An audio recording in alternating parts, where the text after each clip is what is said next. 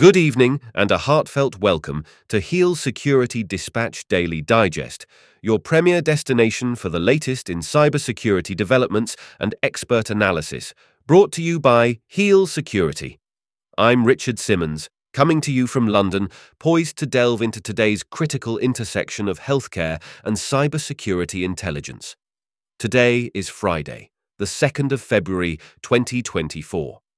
Join me as we navigate the intricate landscape of the digital world. Authorities have apprehended a 17 year old in connection with an extensive series of swatting incidents across the United States. This individual is suspected of making numerous hoax calls leading to dangerous police dispatches affecting over a hundred cases nationwide.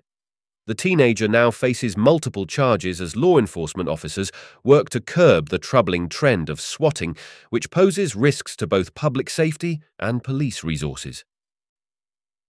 In response to a cyber attack on a Pennsylvania water facility in November 2023, the U.S. Treasury Department has imposed sanctions on six Iranian officials linked to the Islamic Revolutionary Guard Corps Cyber Electronic Command. The attack, which did not disrupt water safety, was condemned as a psychological tactic to undermine trust in critical infrastructure, emphasized by the sanctions and statements from cybersecurity experts.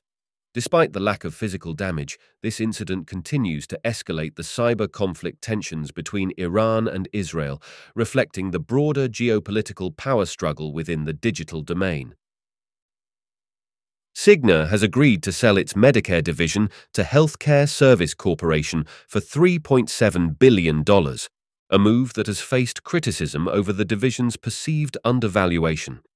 The sale is part of Cigna's strategy to streamline operations and concentrate on areas like pharmacy benefits, which has been bolstered by the company raising its revenue and profit forecasts for 2024 after strong fourth quarter financial results.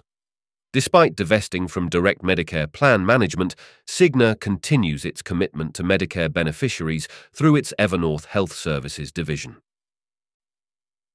The Department for Environment, Food and Rural Affairs, DEFRA, has inked a deal to strengthen its cybersecurity defenses by engaging in simulated cyber attack exercises. These tests are designed to bolster the department's incident response strategies by navigating through a variety of hypothetical digital threats. Through this proactive approach, DEFRA aims to enhance its preparedness and resilience against potential cyber crises in the future. Following its acquisition of Cerner, Oracle Health has undergone a significant reshuffling of its leadership, appointing ex-CMS Administrator Seema Verma to supervise the division, while instating David Feinberg as chair, Travis Dalton as general manager, and Jerome Labat as the senior VP of engineering. These strategic moves are aimed at strengthening Oracle's position in the healthcare technology sector. The company anticipates these experienced leaders will bring valuable expertise and steer Oracle Health through its next phase of development. Former CIA software engineer Joshua Schulter has been sentenced to 40 years in prison by the U.S. Southern District of New York for a range of offenses, including espionage and computer hacking. Schulter was convicted of leaking classified material to WikiLeaks, a case that has stirred significant controversy and debate over information freedom and national security. The court found him guilty of several charges, encompassing not only the illegal transmission of confidential information, but also contempt of court and false statements. Lawyers are looking into a potential class action lawsuit against Concentra Health Services following a data breach that may have compromised the personal information of nearly 4 million people. The breach was reported to Concentra by Perry Johnson and Associates, a medical transcription services provider, highlighting concerns over the company's data security protocols. Individuals affected by the breach are being urged to take action, possibly leading to a lawsuit aimed at recouping losses and demanding stronger safeguards for personal data. Seoul National University Hospital steps up as South Korea's beacon for R&D in advanced biotechnologies aiming to pioneer strategic technological innovations. Sky Air Mobility is set to leverage drone technology to improve the delivery of medical supplies across Indian healthcare landscapes. Meanwhile, Mumbai's Kokilaben Dhirubhai Ambani Hospital strengthens its defense against digital threats by integrating advanced cybersecurity solutions from Checkpoint Software Technologies. The chairman of Tazewell County's board has announced that the recent cyber incident plaguing the county is nearing resolution. Officials have worked tirelessly to mitigate the effects of the cyber attack and restore normal operations. The full extent of the incident's impact and the specifics of the resolution remain under review by county authorities.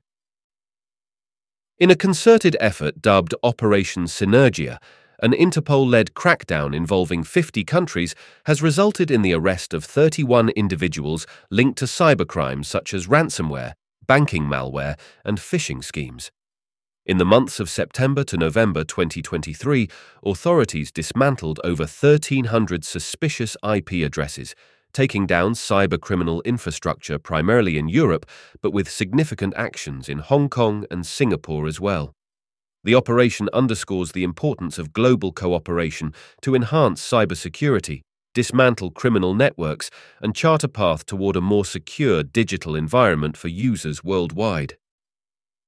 Albania's Institute of Statistics, INSTAT, has been the target of a sophisticated cyber attack. With an investigation underway, the organization assures that the recent 2023 census data remains secure. The purportedly Iranian linked hacking group Homeland Justice claimed responsibility via Telegram, alleging the theft of over 100 terabytes of geographic and population data. As Albanian cyber agency AKCESK works closely with local police to mitigate the attack's impact and pinpoint the perpetrators, the full extent of the data compromise is still under scrutiny. Cloudflare has reported a breach of its internal Atlassian server by a presumed nation state actor, resulting in unauthorized access to its internal wiki and Jira bug database on Thanksgiving Day. Following the discovery of compromised access tokens from the Okta compromise in October 2023, Cloudflare promptly engaged CrowdStrike to contain the threat and has since rotated over 5,000 credentials and strengthened system security. The company emphasizes that the breach did not affect any customer data or operational systems and asserts that they have eradicated the threat entirely. In a move to bolster cybersecurity transparency, President Joe Biden plans to veto a congressional attempt to overturn new Securities and Exchange Commission rules requiring companies to disclose significant cyber incidents within four days. The SEC's regulations aim to enhance investor protections by ensuring timely access to material information about cyber risks and incidents impacting publicly traded companies. This impending veto underscores the administration's commitment to strengthening the country's cyber infrastructure amid a landscape of increasing digital threats.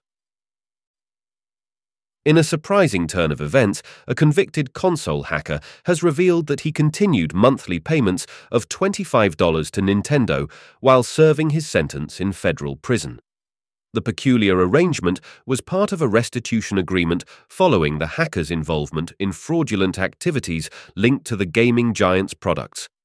Despite the unusual circumstances, the payments persisted throughout his incarceration, demonstrating the long reach of legal repercussions in the digital age.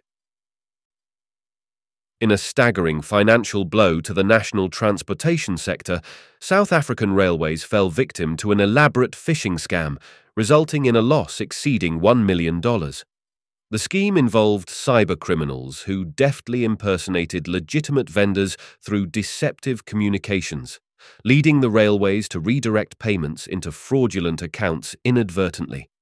This incident has prompted an urgent review of cybersecurity measures across the organization to prevent similar attacks in the future. Thank you for listening. This is Richard Simmons signing off from today's episode of Heal Security Dispatch Daily Digest.